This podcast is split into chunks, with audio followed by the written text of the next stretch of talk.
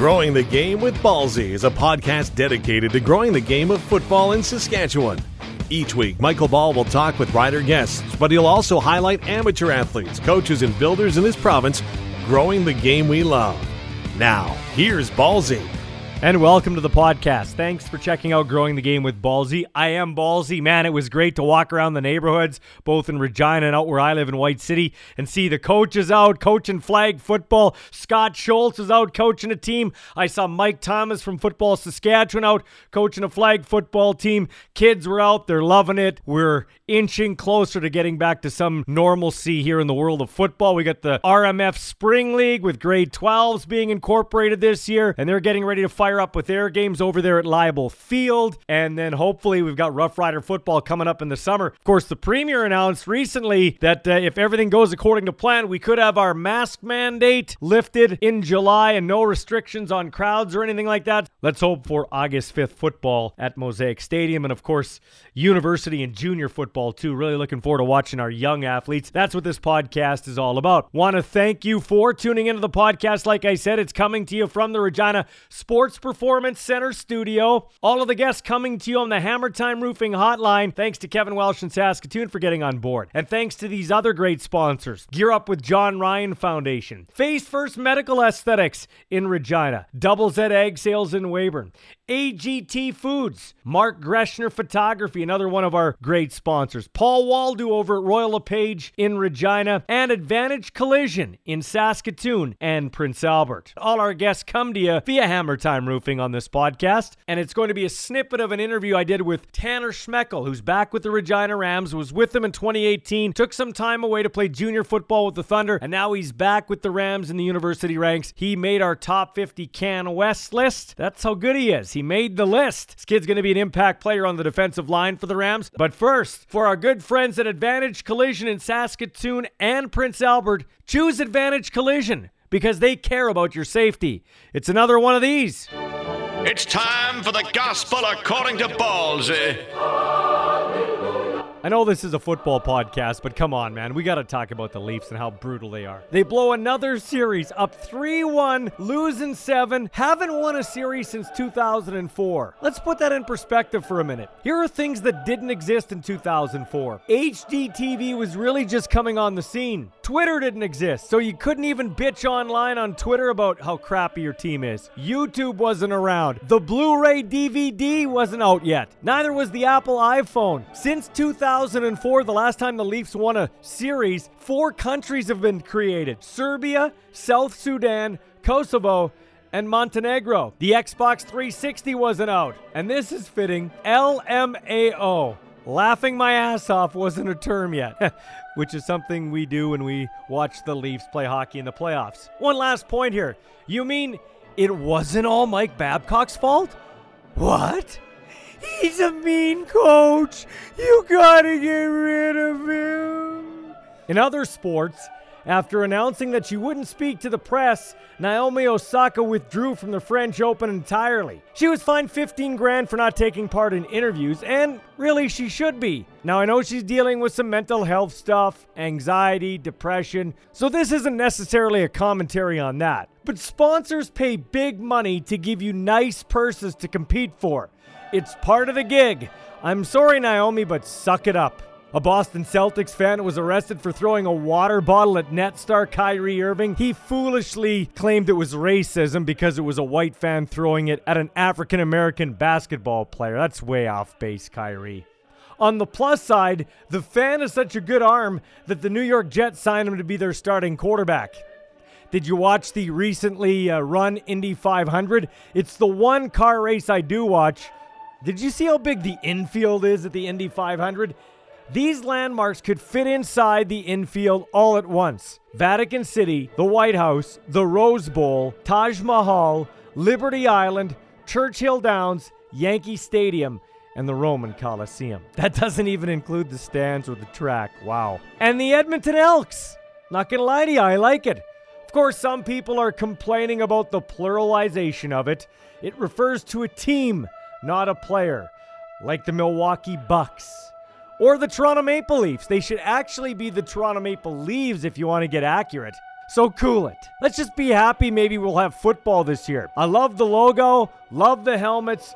I like how the team unveiled it with the tarp rolled back at center field and they had the big logo at Commonwealth Stadium. Love the new merchandise. Can't wait to see their swag on the field and in the stands. I'm a Riders guy, but I'm a league guy. I'm going to order myself a shirt. As we tape this thing, you just had a COVID test. Did they did they go through the throat or did they tickle your brain? Uh tickled my brain a little bit. Yeah. It wasn't that pleasant. It, um, I would like to not have to do it again. That's for yeah, sure. Yeah. So like, what part? Like, can you? Does it feel like they're actually in the back of your head? Just feels like they're kind of deep up in your forehead a little bit. Yeah.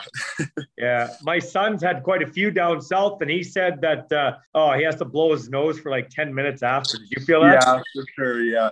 yeah. It's kind of a crazy world. Hey, this um this pandemic's been hard on a lot of people. I understand you got a little bit of anxiety over it. If you're comfortable, maybe tell us about what uh, what you kind of went through. Yeah, just all this time just hanging out at home, not being around the fellas, just like the whole change in routine for everyone. I think it's having a hard impact on everyone, not just me. But for me, yeah, I just hanging around at home, I just started to feel like something was wrong all the time. And mm-hmm. it's kind of weird for me because I'm like, I'm a very outgoing, happy guy my whole life. So I, it, like I noticed it instantly. And I wasn't so much feeling depression, but just always anxious, like something bad was going to happen. And mm-hmm. yeah, I kind of put two and two together that it, just started to happen uh, after being isolated and just away from everyone for so long. So I'm going to yeah. assume I'm going to assume you're doing better. You got the help that you needed. Yeah, for sure. Yeah, everything's going great, and yeah. things will get better over time, and we'll get back together and I'm just looking forward to spending time with the boys in the future. Is that the thing? You, obviously, you miss the most is the guys. It's being around the locker room, being around the weight room. That's something I took for granted a lot. Like I,